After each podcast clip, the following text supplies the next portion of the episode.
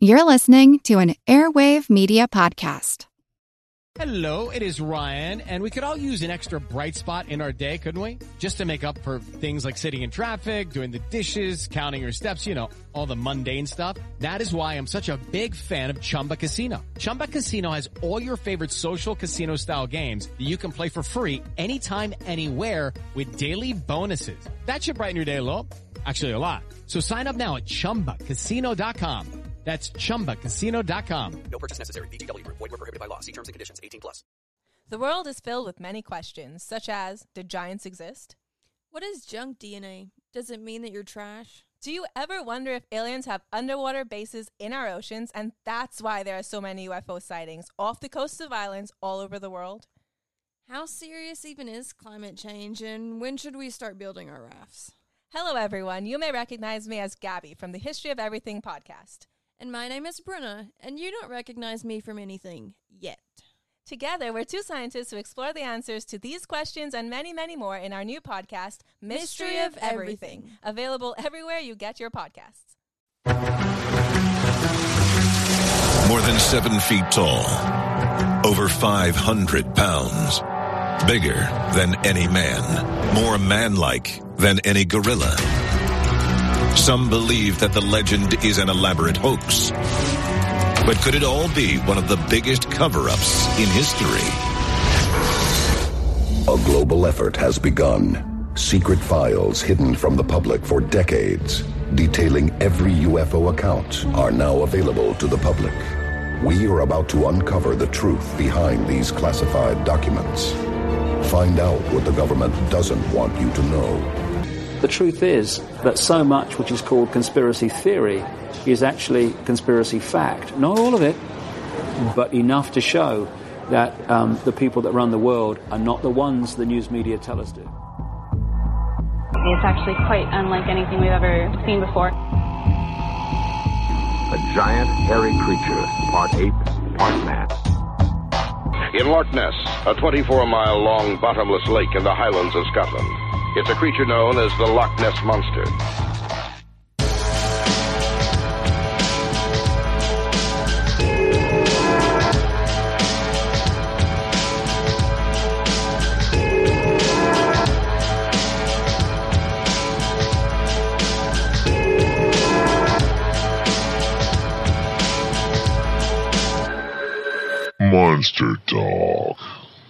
Welcome to Monster Talk, the science show about monsters. I'm your host, Blake Smith, and today we're going to talk about the psychology of conspiracy theories. In previous episodes, we've lightly touched on this topic. There's an endless supply of this sort of thing, but here's a few examples in the form of questions. Is the government hiding the truth about alien invaders? Is the government hiding the truth about Bigfoot? Are airlines dumping chemicals on us in the condensation trails of their jets? Was 9 11 an inside job?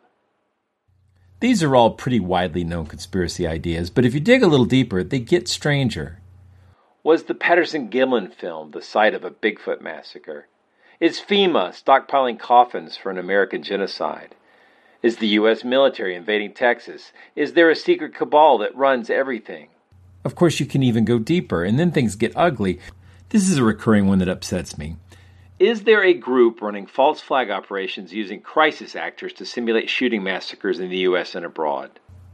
You heard that correctly. There are vocal groups who believe that Sandy Hook and the Orlando nightclub shootings and many other tragic events are not real, but are part of a conspiracy in order to do something. The something part's not clear, and despite a tragic recurrence of such events, it rarely takes a day before some conspiracy minded person begins to suggest that such tragedies never happened and that we're all being manipulated by them, whoever they are. But I didn't want to do an episode where I try and prove that conspiracy theories aren't true. People do that, it's a good thing to do. But there's a certain inevitability to this kind of thinking, and I wanted to go a layer down below the stories and look at the underlying psychology of the conspiracy theorizer. So that's what we're going to do in this episode, because if you want to find out what a real conspiracy theorist looks like, chances are you need go no further than the nearest mirror. Monster Talk. Rob Brotherton is the author of Suspicious Minds Why We Believe Conspiracy Theories. He has a doctorate in psychology of conspiracy theories and taught classes at the Anomalistic Psychology Research Unit at Goldsmiths. That's where Chris French teaches, right?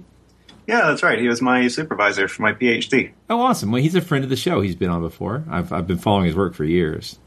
Oh, good. Yeah, he's a good guy. He seems very nice. I'd like to meet him in real life. I'm, I'm hoping at some point to be able to come over to the UK for QED Con. Oh, uh, yeah. So, uh, and maybe get a chance to meet him if I'm in town. I don't know. We'll see. Uh, you know, I have a lot of skeptical heroes. He's one of them. So, oh, that's very flattering for him. I'll I'll report back to him. Okay, please do. So, but this interview is about you. sure. All right. So, how did you get interested in uh, conspiracy psychology? So what happened was I was studying psychology. I was doing an undergrad degree in psychology, and from the beginning, I was kind of interested in the weird side of it. So why we believe weird things, why people believe in ghosts and psychics and Bigfoot, and why we have false memories, why our memories don't always work the way we expect they would. So I was interested in that, and there was a, a member of the faculty where I was studying at University of Kent called Karen Douglas who was just getting into conspiracy theories at the time. She was planning some research, and so I had to do a research project as part of my degree. And I thought that sounded really interesting, so I did that project with her. And she's still very active in researching conspiracy theories. And I just thought it was absolutely fascinating. And the more I've researched it, the more interesting and the more important I think it is. So I kept it up. I did a master's degree and then a PhD in why people believe conspiracy theories and uh, there's still much more to be done. So, conspiratorial thinking has a, a, long history, and I guess that's kind of in keeping with your book's overall hypothesis about the origins of this kind of uh, I don't know what to call it, the mental modality, but but I, I, guess we should probably start out with defining what you mean by conspiracies, and it, that seems like a good place to begin. Yeah, this is an important point. Just what exactly is a conspiracy theory? What makes it different from other claims, even other claims that invoke conspiracies but don't usually get labeled conspiracy theory. It's an important issue and it's one that's often been overlooked, even by people studying conspiracy theories. There have been papers published on belief in conspiracy theories, but many of them haven't really taken the time to define what exactly is a conspiracy theory. And I think that makes sense because everybody kind of knows what it is. We all have an intuitive definition. You hear the term conspiracy theory, you pretty much know what somebody's talking about. But of course, if we want to be a little bit more scientific about it, we do need to subject our intuitive definition to a little bit of scrutiny. And it turns out that it's not that easy. There's really no black and white dividing line between claims that invoke conspiracies and conspiracy theories. For example, you know, you could say that uh, 9/11 was carried out by the members of the U.S. government in secret, and that's usually most people will agree that's a conspiracy theory. But you can say 9/11 was carried out, uh, planned secretly by members of Al Qaeda, and that also proposes a conspiracy, a conspiracy that was carried out successfully. But nobody calls it a conspiracy theory, and so there is a difference there. And so I spend in my book, Suspicious Minds, I spend a chapter dwelling on this issue of what is a conspiracy theory, how can we define it? And I think there is no precise definition, but there are some features that we can look out for. There are some characteristics that um, most conspiracy theories have to some extent. Well, let's talk so, about those. Yeah. Sure. So, for example, you can look at the characteristics of the conspirators, the people, the, the villains behind the alleged plot. And so, for example, conspiracy theories, the prototypical conspiracy theories, they'll propose these conspirators who are unusually evil. So, again, we know that conspiracies happen in the real world. People do plot together and get up to no good, but they're usually kind of self interested. Their motives are fairly petty and limited, they're not that ambitious. Whereas in the prototypical conspiracy theory, it's proposing this grand evil plot for world domination or you know to kill everybody off or get all the money control all the governments whatever the case may be. There are these unusually evil plots. And another characteristic of the conspirators is that they're unusually competent. They're unusually good at what they do at making these elaborate plots and carrying them off and not getting caught nobody spills the beans again in real life we know that people do conspire but it's hard to keep it secret it's hard to make such elaborate plans and to carry them off perfectly and to keep it secret after the fact. So those are two characteristics of the conspirators. They're unusually evil and unusually competent. And we can look at the kind of the, the logic behind the claims as well and the kind of evidence that they're built upon. So one element of the logic is that conspiracy theories are inherently unproven. By which I mean that built into the claims is this idea that the conspiracy is ongoing. It hasn't yet been fully revealed. Most people don't know that this is the truth. When I say unproven, I don't mean that just, you know, science or mainstream media, popular wisdom hasn't accepted the claims. I don't mean they haven't been proven to anybody in particular's satisfaction. I mean, like I said, built into the claims, they're saying that this is ongoing. This has not yet been proven. And another element of the logic is that they can't be proven false. There's no evidence that could prove the theory to be false. Any evidence that you can find in the real world would could be considered consistent with the theory. So if there's no evidence at all, well, you'd expect that because it's being covered up. If there's evidence that goes against the theory, well, you'd expect that as well because the conspirators are putting out misinformation designed to mislead us. And so ultimately, there's no way you can prove a good conspiracy theory to be false. Yeah, that that is always uh, fascinating me because, and I, I realize my show, Monster Talk, typically we're talking about cryptozoology and that sort of thing, but it, I, my interests uh, overlap into things like uh, UFOs, aliens, uh, well, even things like the JFK uh, assassination. Those kind of um, if there is a an alternate theory, I'm always interested in hearing what it is and trying to understand why people think those things are true. And uh, I, I, think uh, what you're talking about there is perfectly in keeping with uh, things like the Roswell crash.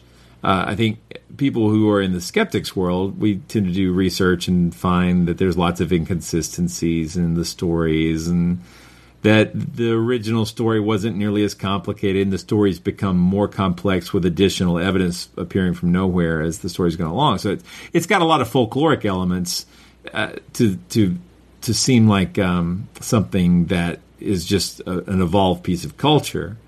But yeah, for the for the true believers, well, you know, you know, there's misinformation efforts being put out by the government and they don't want you to know. And so when things come out like, oh, well, it was actually, it, it was a secret government project, but it was for detecting, you know, nuclear blasts and not, uh, you know, not a crashed alien ship. Well, that's obviously easy to dismiss. That's just misinformation. And I, you know, I, it's very, it's a rabbit hole. I don't know how.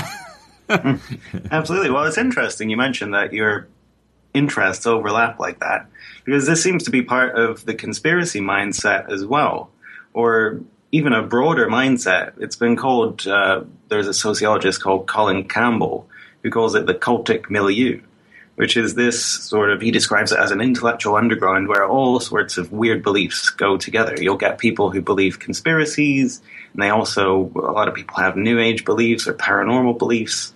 All these unorthodox beliefs tend to crop up together.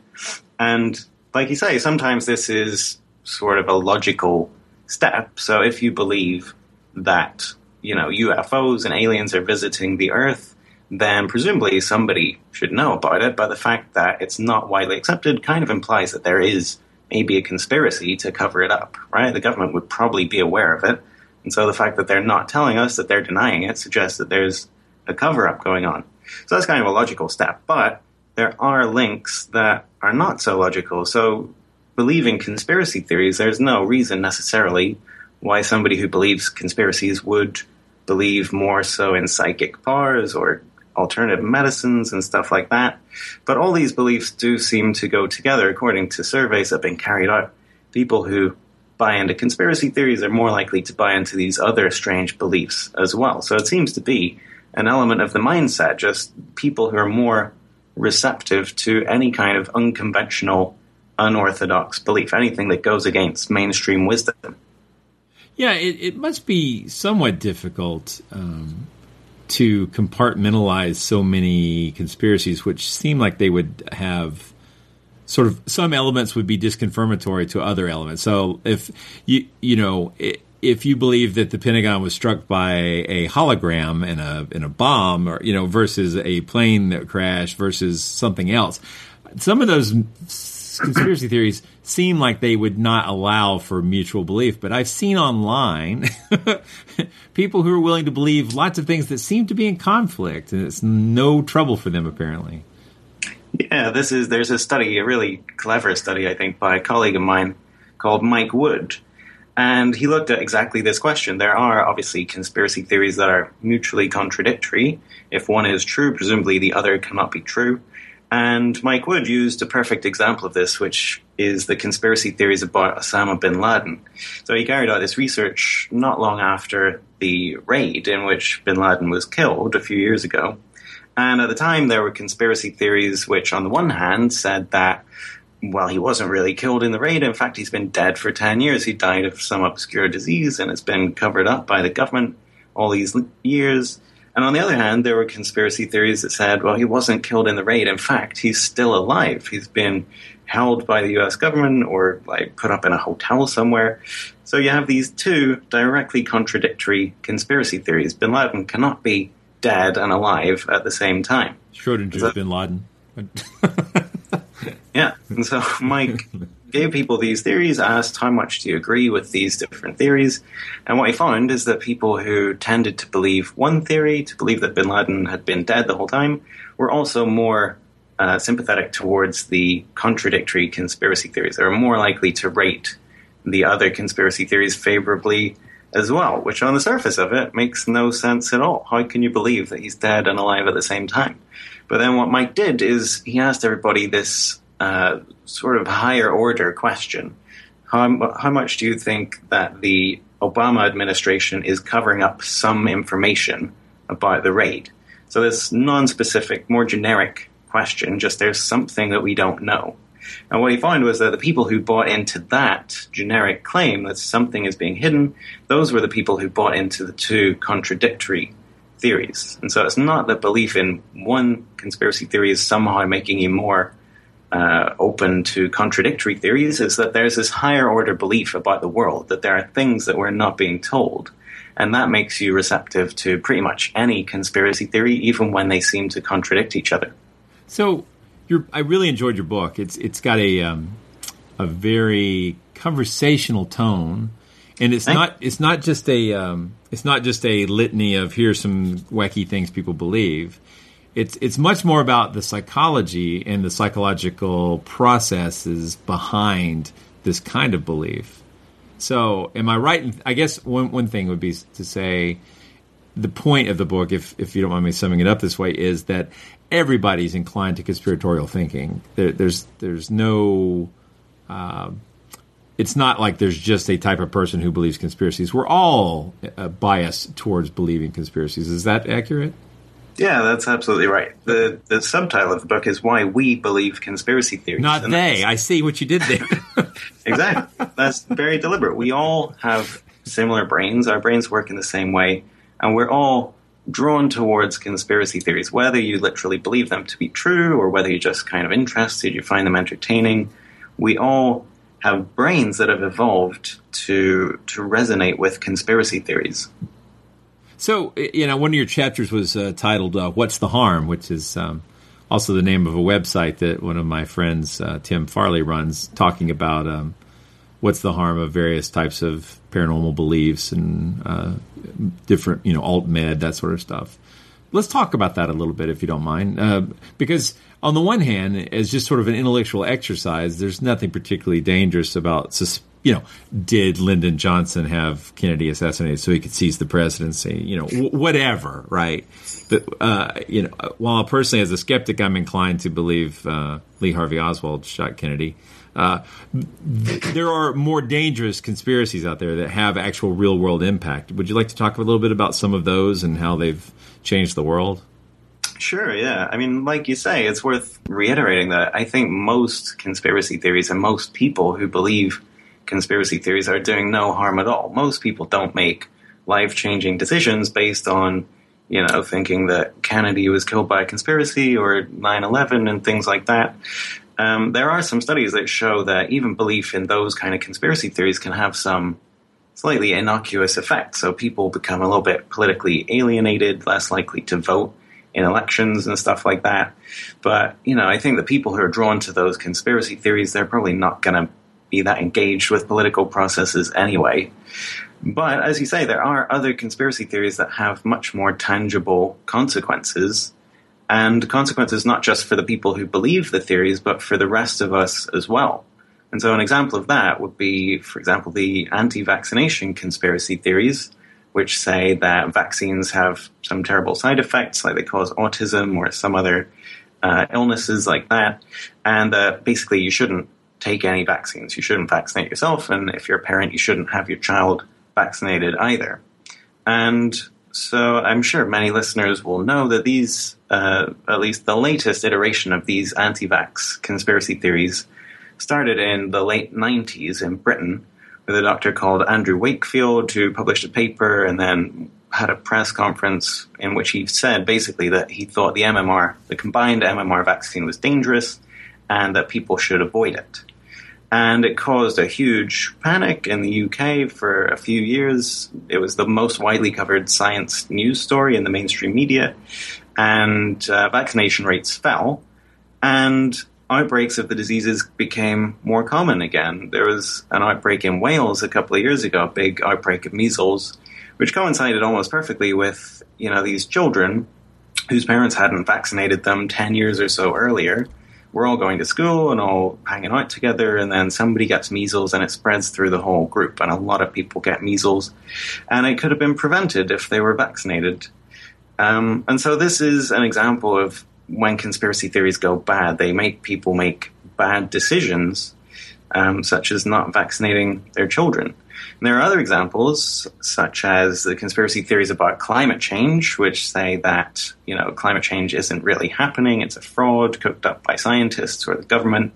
And there's a study by another colleague of mine, Dan Jolley, and he just showed people information about the conspiracy theories, eh, information presenting them in a favorable light, and people who read that information were less likely afterwards to want to take steps to protect the environment. And so, again, when you get a lot of people believing these theories, influencing their behavior, even in a relatively small way, it can add up and it can have consequences for society as a whole, not just for the people who believe these conspiracy theories. It, it is interesting to me how how some of these things have become so politicized. Uh, the um, is the climate changing seems to be a settled question among scientists, especially climate scientists. But what that means is uh, just in, impossible to really rationally discuss in social media. It's, it's, like, and maybe that's not where it needs to be discussed anyway. But if politicians are going to do something about it, they have to know that they have the uh, the will of the the electorate behind them, right? And with so much confusion and conspiracy mongering and denialism, it, it's really difficult to make uh, reasonable political steps to try to fight these problems. And then the uh, the vaccination one I find even more horrifying because when I was growing up, I'm old enough. I'm not quite 50 yet, um, but I'm old enough that when I was growing up, I knew adults who had had polio.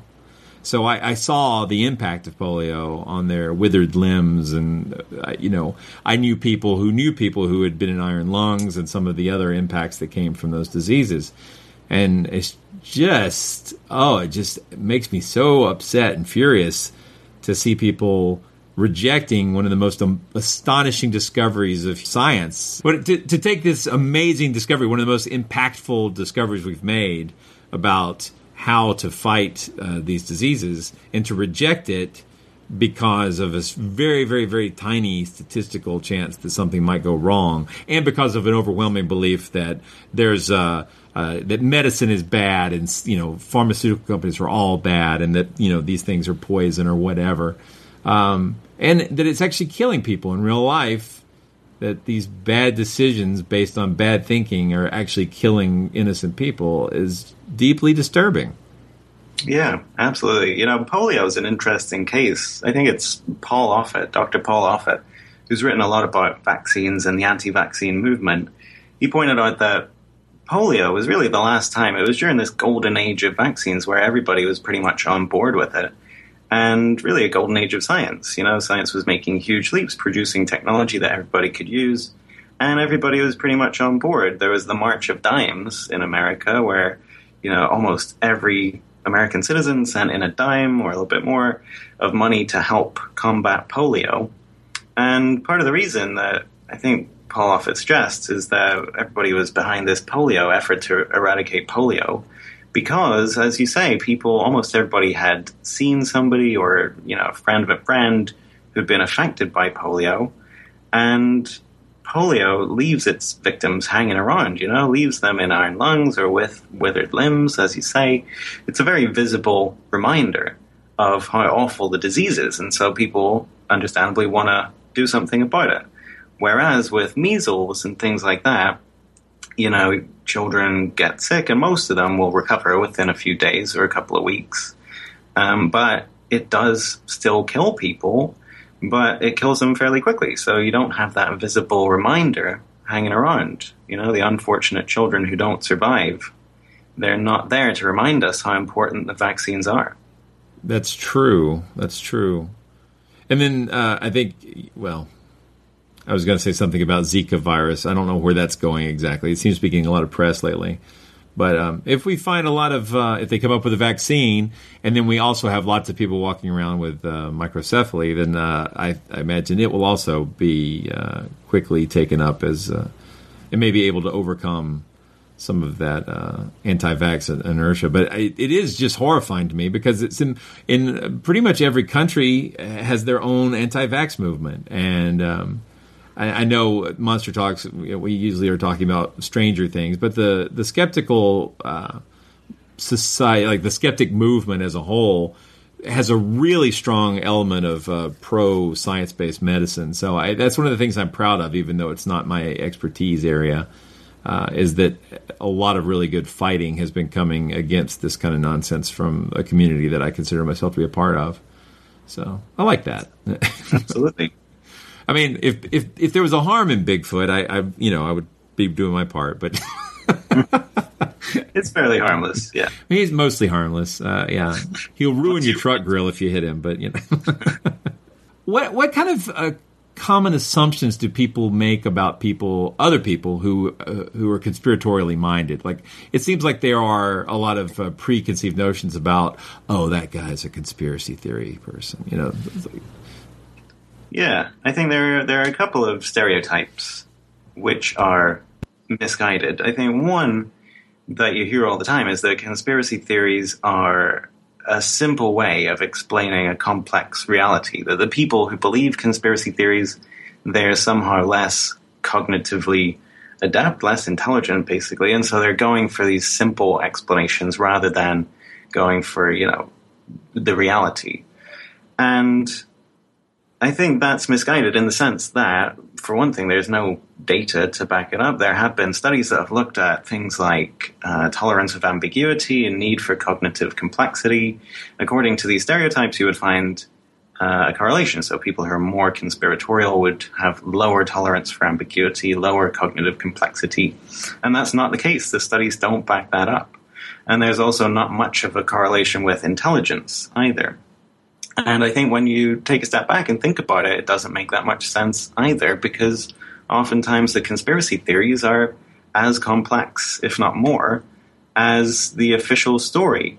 You know, one that's gotten a lot of press lately is the idea um, that the Earth is not a sphere, that it's flat, which um, got some attention in light of the the diss battle between the rapper B.O.B and uh, Neil deGrasse Tyson, their Twitter feud, and then deGrasse Tyson's nephew put out a diss track, and uh, it was very entertaining. Yes. But, you know, it brought to light these flat earth theories, and there are quite a few people who believe that.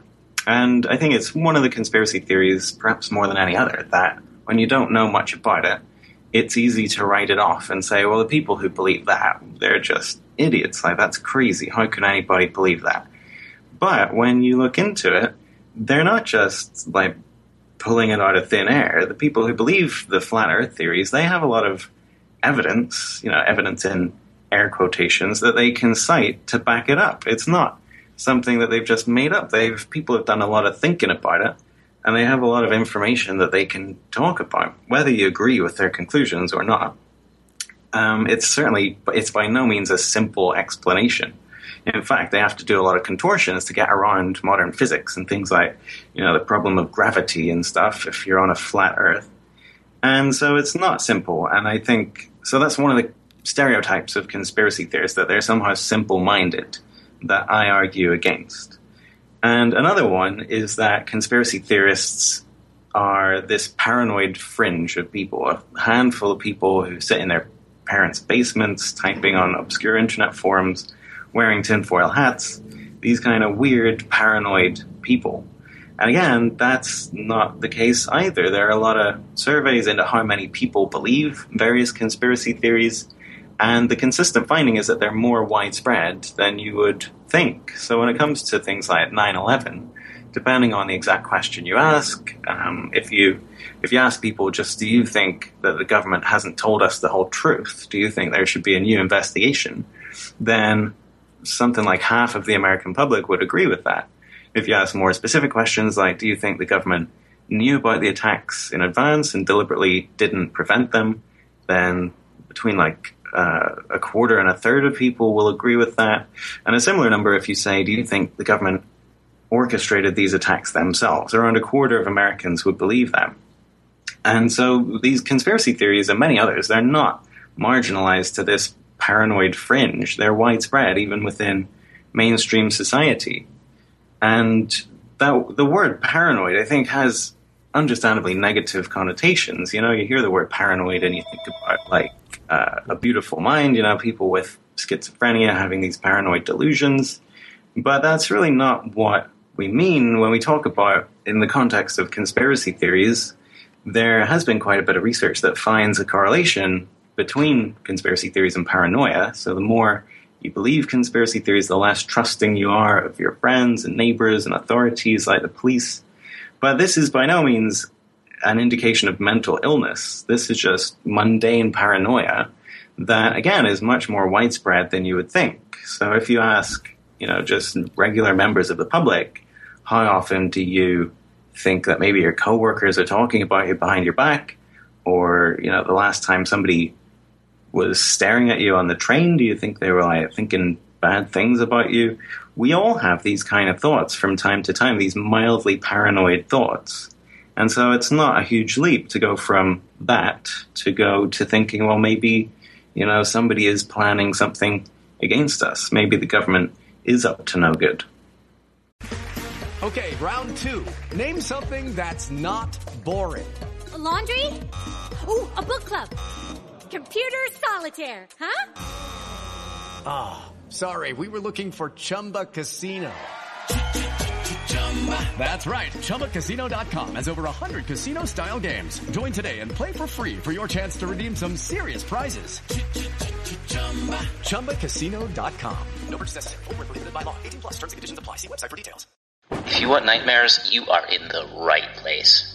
I couldn't sleep last night after listening. This podcast is genuinely scary. That's what people are saying about Frightful. And if you'd like a few nightmares of your own, then how about you step this way? Hi, I'm Peter Laws, and I'm an author, journalist, and the host of Frightful, the podcast that is giving folks the serious creeps.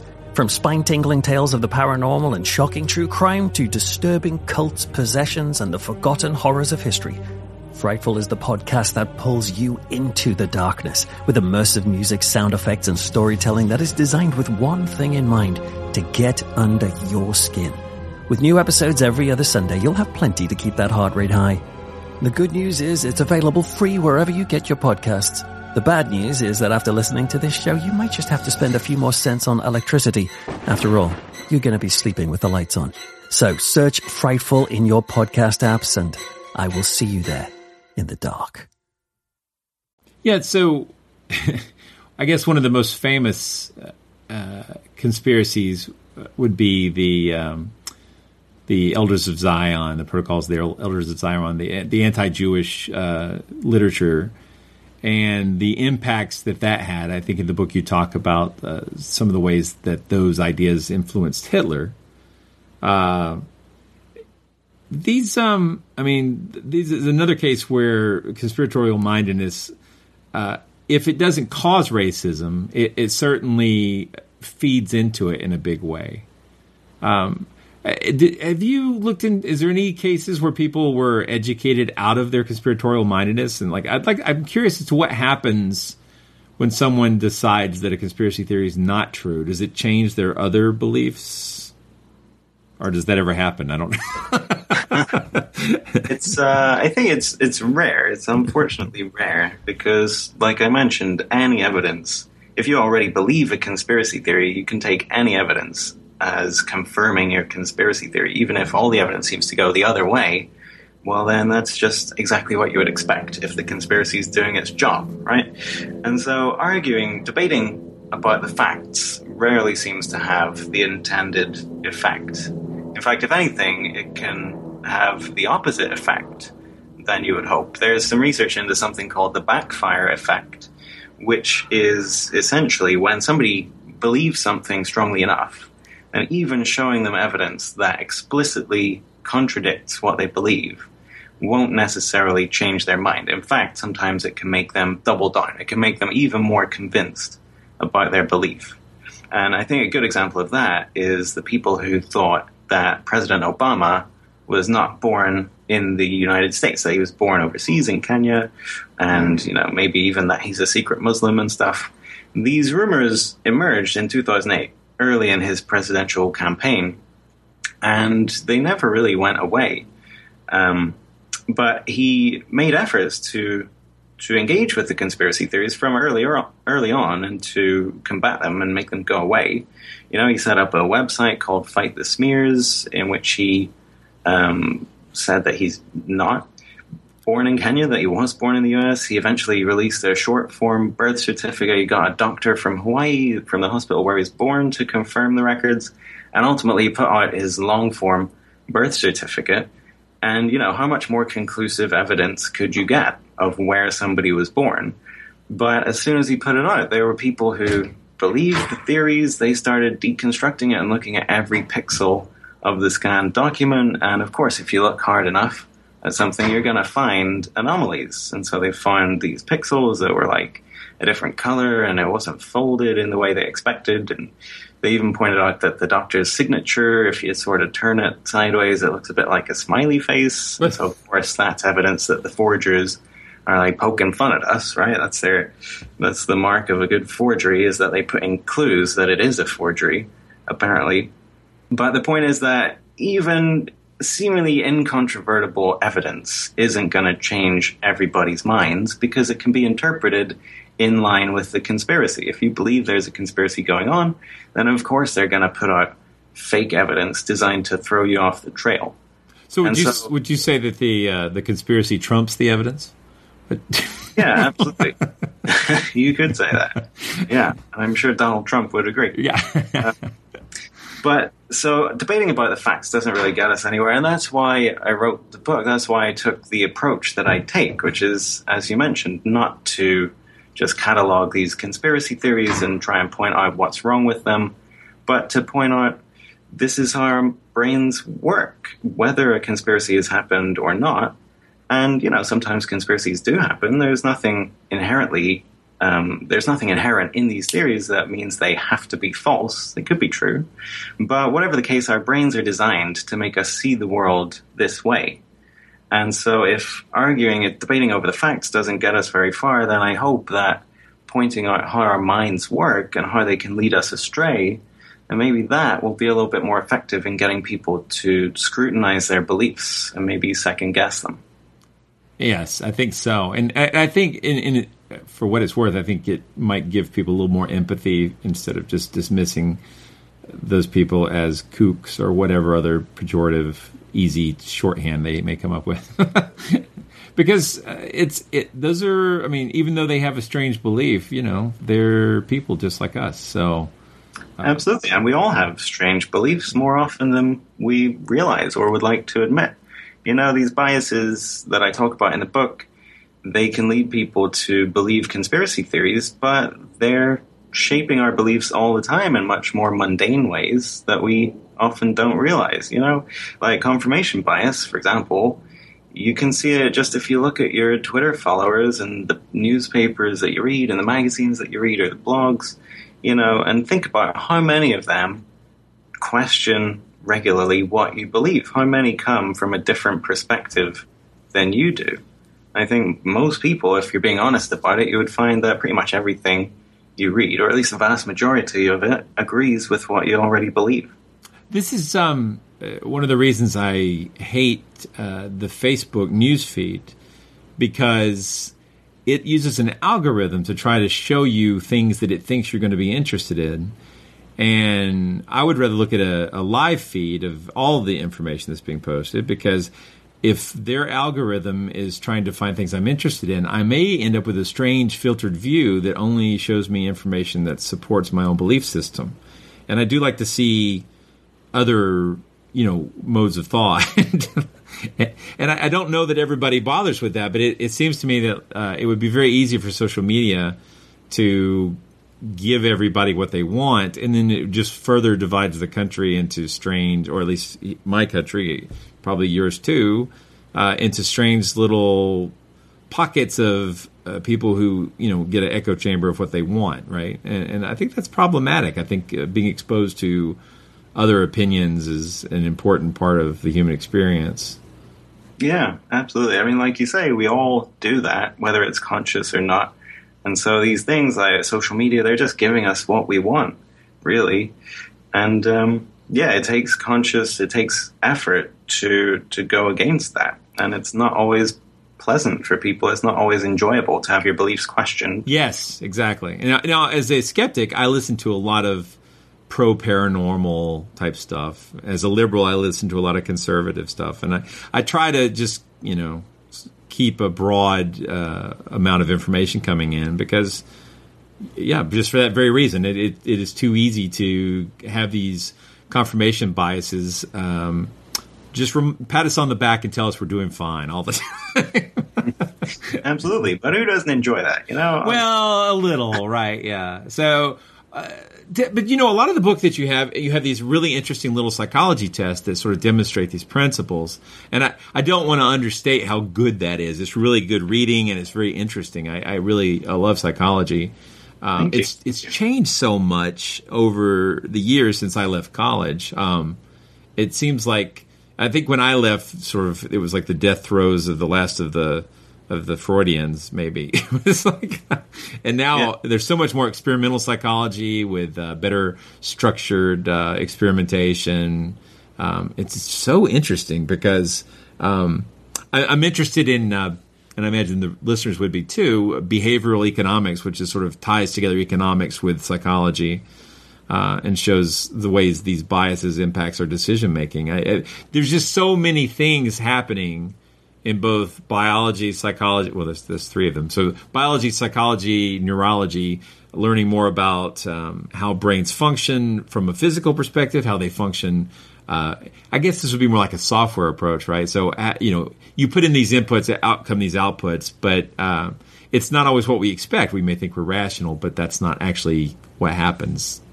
So yeah, absolutely. I mean, we've made huge advances within psychology within you know the last forty years or so. It was in the I think the late seventies that Kahneman and Tversky were coming up with a lot of their groundbreaking work into psychological biases and the ways that people are not always rational and that we don't realize when we're not being rational. Our brains just do a lot of work behind the scenes to shape our beliefs and our judgments, our expectations.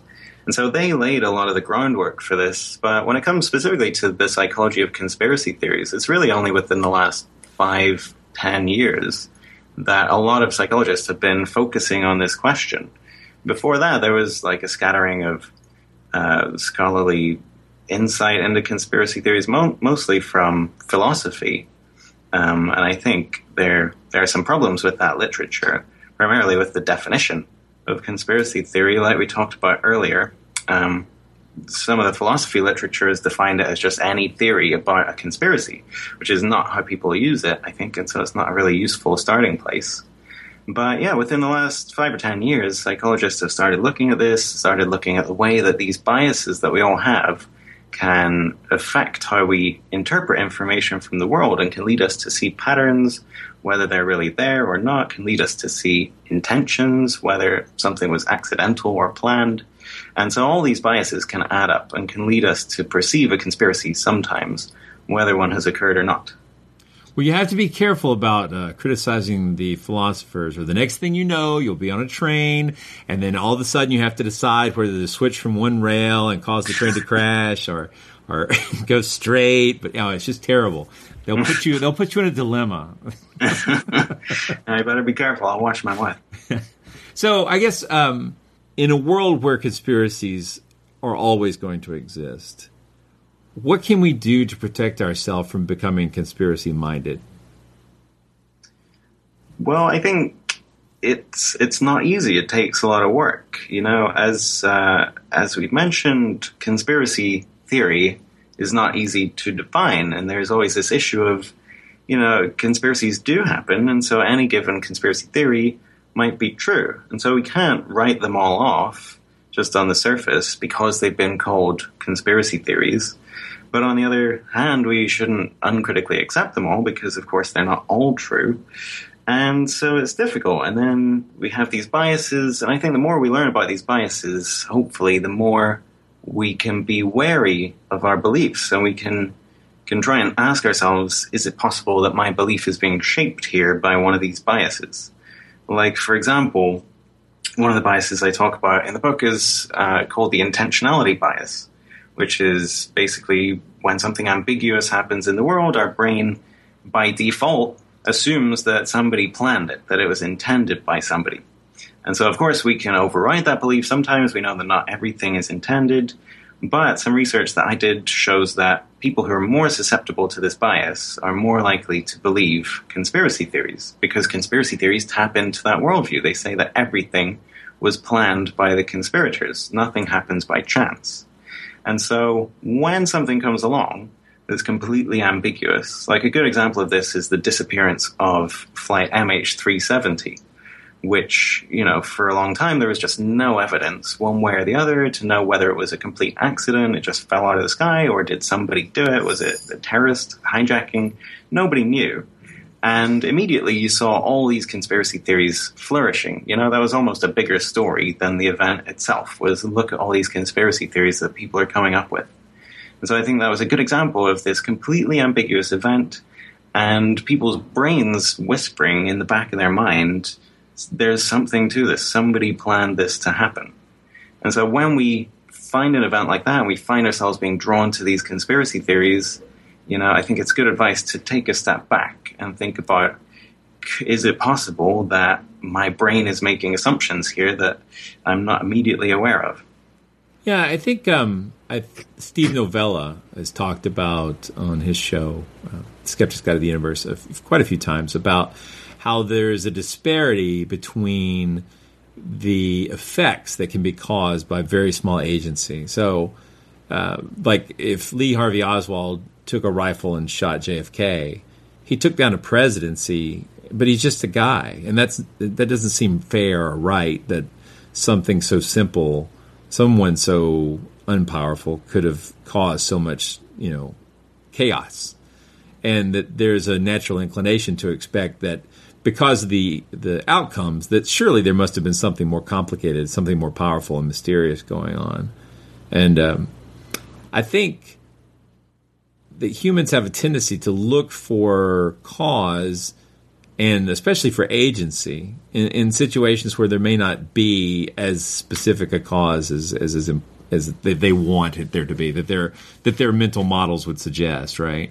Um, yeah, absolutely. This is another bias that I talk about in the book. The technical term for it is the proportionality bias. That's it. Yeah, which basically means we expect that an event, an outcome will be in proportion to its cause. So, as you say, we don't like to think that something so small can cause something so big. We don't want to think that just this one lone gunman who nobody ever heard of before could get out of bed one day and cause something so huge, something world changing. We don't want to think that that can happen. It doesn't resonate with this bias, this proportionality bias that's built into our head. And so then some people suspect a conspiracy and you hear those ideas, and that sounds more plausible because a conspiracy is a bigger cause, you know, a vast conspiracy involving at least dozens or hundreds, potentially thousands of people going on through time. That's a big explanation, and so it's more befitting a big event.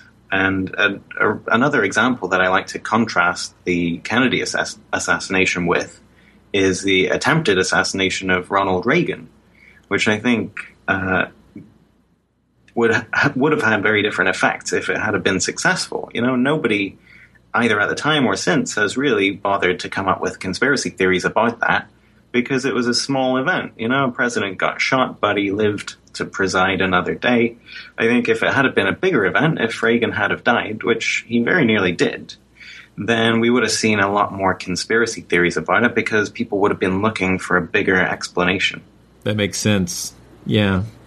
I think um, there's the other thing that goes on where um, whatever the outcome is seems to be uh, like that there was intent to it, right? So um, this happens in evolution, right? So we are here and we're clever, and everything we know about has a cause. So therefore, we're probably the reason for you know we're the outcome, we're the logical outcome. It was all about us, right? So, and that's kind of the basis for so many religions, and, and the idea that that you know everything was intended to make us, and that same kind of thinking is kind of uh, tied in with the book I'm working on about technology, which is people tend to think that oh well you know, technology comes because someone sits down and from end to end, you know, they define what they want to make. They want to make an iPhone or whatever. But but really, it's a whole bunch of crazy, unexpected discoveries had to happen, and there's all this connectedness. And that iPhone is just one possible outcome, and it's just the one that happens to be successful right now. But there there could have been many other iterations. In fact, there were right. Uh, but you only you tend. It's almost like uh, the what is it called? The survival fallacy. The survivor uh, when you like um, the uh, the the one that wins. You know, like it it has sort of uh, you know I've lost my train of thought, but basically. I was thinking along the lines of how the successful thing that we see, uh, wh- whether that's the outcome to uh, an event or something that's being created or a, a, a policy, that, that that was always what was intended, and that may not necessarily be the case. So I think I'm just going to edit that part out because I got rambly on it. yeah, well, I mean, it's a good point. It makes me think there's a little bit of research into counterfactual thinking when it comes to the First World War, and even by asking historians and political scientists, do you think that events events could have gone a different way? Do you think the war could have been prevented? And most people, even scientists, even scholars who work on it, will say, no, I don't think so. I think everything was leading up to the war. Even, you know, if the Archduke Franz Ferdinand hadn't been assassinated, then things still would have gone that way. But, you know, I think that's not necessarily the case, or at least it's it's hard to come up with a good argument. Why? Because, you know, you can equally well make the argument that the assassination almost didn't succeed. It very nearly could have gone a different way. The Duke could have survived. And, you know, without that to light the fire of the First World War to set things off, then maybe all the tensions would have dissipated. Maybe things would have gone very differently. But yeah, like you say, we're not very good at thinking about different possible outcomes. It's true. Well, we're almost out of time, so let's hop in on that last question. Um, What's your favorite monster? uh, so I think I'm going to say the Illuminati. Uh, no, I, I, feel like this could be, for some listeners, perhaps this could feel like stretching the definition. And so I want to justify it a little bit. You know, the Illuminati was a real organization, a real secret society that was set up in the late 1700s and very shortly disbanded. It was made illegal by the government because they really were up to some slightly spooky stuff, trying to infiltrate the Freemasons and change society a little bit. You know, they were a little bit spooky like that, and so they were outlawed, made illegal, and went away. But then there was the French Revolution not long after that, and they became this huge villain, this specter that was accused of orchestrating the whole thing, of attempting to overthrow all the governments of Europe. And so they became this huge villainous monster, I think, that could be blamed for all the ills, all the upheavals in society. And then they went away for a little bit after the French Revolution. There were a lot of there was an Illuminati panic for a few years, but then it died down because I think there wasn't an Illuminati. There was nothing to pin your theories on, and so it went away. But then it kind of arose again in the late 1990s, uh, especially in the world of hip hop. There were a lot of uh, rappers who were talking about the Illuminati. And then that evolved into the idea that, like Jay Z and Kanye West and all these other musicians and artists are members of the Illuminati, that they're up to no good, or at least that they're being manipulated by the Illuminati. And uh, so this is like a, a pastime for a lot of people is finding all these clues about the Illuminati, looking up music videos and like the Super Bowl halftime show and stuff like that. Would you And say that uh, would the hip hop is uh, Illuminati by nature? What? you could say that.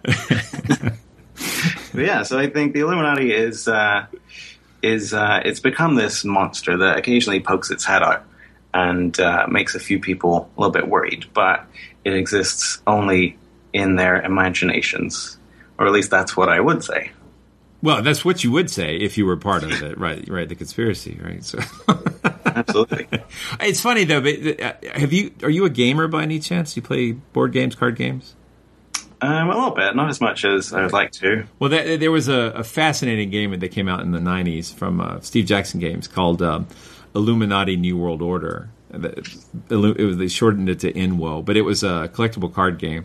And in the card game, basically, you play other people who are representing um, secret world powers, and then you can set up power structures using pop culture references, like you can control people from Congress or uh, the NRA or the Greenpeace, and it, it's you would love it. I I can promise you. You should look it up. You would love it. Uh, it That sounds fun. I never it heard a, of it. It's a ton of fun, and it's right up your alley. I think you would find it uh, a, a thrill. And my kids are watching this show called Gravity Falls, and one of the villains on that show is uh, represented as a, uh, a pyramid with one eye, and um, he's. Uh, I mean, the show's full of uh, Illuminati references. It's just interesting how this has gone from being, uh, in some ways, uh, a real threat that people were concerned about to being this amazing pop culture go-to shorthand for any kind of overarching conspiracy theory. Yeah, it's fascinating, and it's you know I think for a lot of people it's it's like a punchline, right? It's it's entertainment. There aren't many people who genuinely believe this to be true. I don't think. I haven't seen surveys, but that's my suspicion. But they are out there. I know they are. I Well, mean, they- the people who believe it. I, I I, I run into them from time to time. So there are a few, yeah. But I think you know it's. Uh, I think hip hop had a lot to do with it, really rejuvenating these ideas, which makes sense because hip hop was always about sampling and remixing, taking old stale ideas and making them relevant again. So I think it's it's interesting and it makes sense that hip hop was the one to revive these old ideas. So uh, I don't know. I've, I'm not a, a, big hip hop listener. Are, are they doing anything with the David Icke Lizardmen? Uh, yeah, there's a couple of rappers who talk about that. There was one in the, uh, it was really in the mid 90s that a lot of, well, a few rappers started talking about the New World Order and the Illuminati. And even then, it was mostly kind of a joke for some people. Well, like the KLF, uh, they're not really rappers, but uh, they did their uh, glorified ancients of Mu Mu, uh, which was tied to the uh, Illuminatus uh, Robert Anton Wilson books. So yeah. Anyway, it's out there. It's out there. yeah, I was gonna say there was, uh, there was a rapper called uh, Canibus in the '90s, and he had this great song called Channel Zero, which is all about the New World Order and aliens and how they're infiltrating society and stuff. And they even uh, he mentioned Carl Sagan in the song as being part of the plot, like covering up the reality of the existence of aliens, and that got my attention because obviously, uh, like many listeners, I would assume I'm a huge fan of Carl Sagan. sure, sure. Oh, that was a nice little shout out in that song. That's really interesting. I'll have to look that up.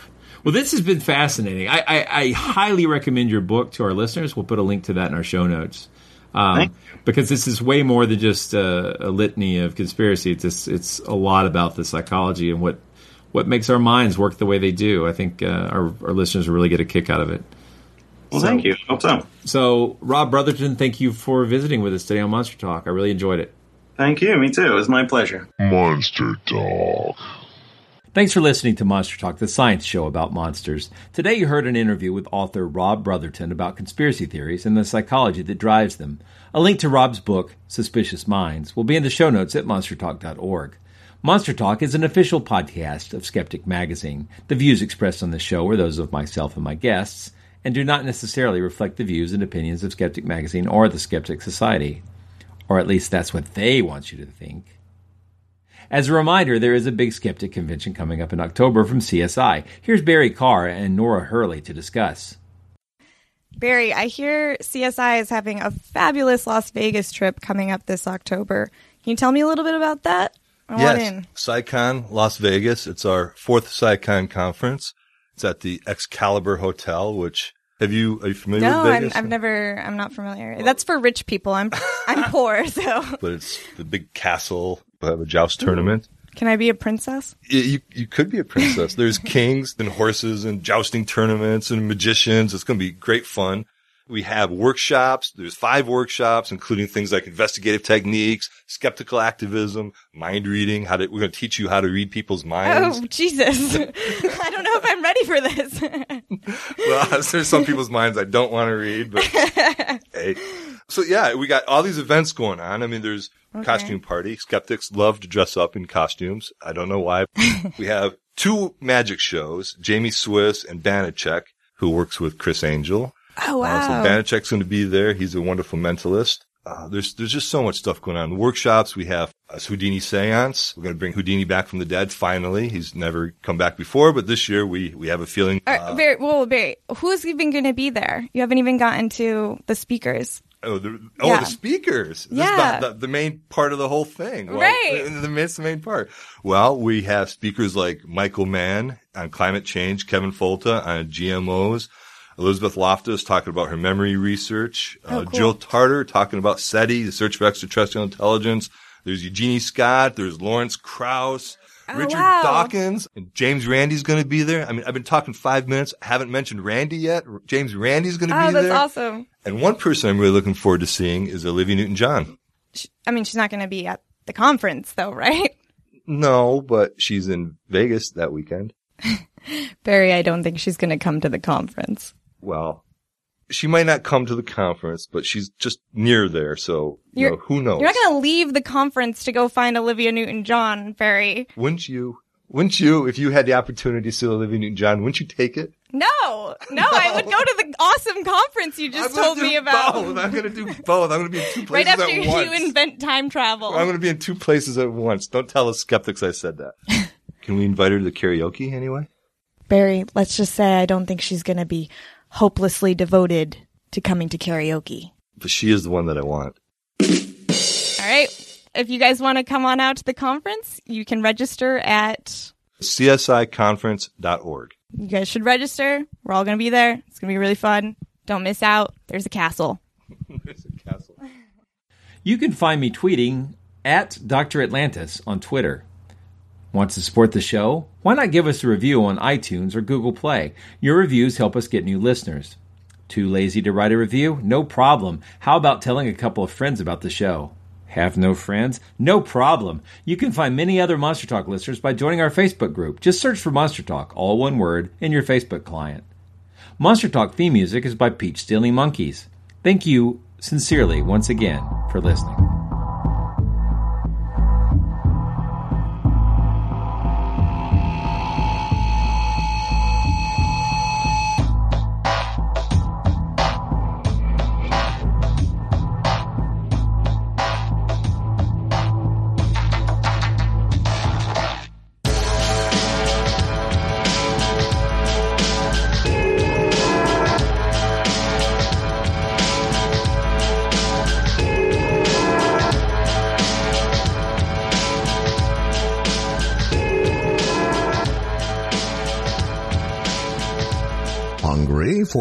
Skepticism? Want to learn the truth about the scientific controversies of our time? Then subscribe to Skeptic, the quarterly magazine Stephen Jay Gould called the best journal in the field. To subscribe, visit skeptic.com today. Pulling up to Mickey D's just for drinks? Oh, yeah, that's me. Nothing extra, just perfection and a straw. Coming in hot for the coldest cups on the block. Because there are drinks, then there are drinks from McDonald's. Mix things up with any size lemonade or sweet tea for $1.49. Perfect with our classic fries. Price and participation may vary, cannot be combined with any other offer. Ba da ba ba ba. If you like this podcast, can we recommend another one? It's called Big Picture Science. You can hear it wherever you get your podcasts, and its name tells part of the story the big picture questions and the most interesting research in science. Seth and I are the hosts. Seth is a scientist. I am Molly, and I'm a science journalist. And we talk to people smarter than us, and we have fun along the way. The show is called Big Picture Science, and as Seth said, you can hear it wherever you get your podcasts.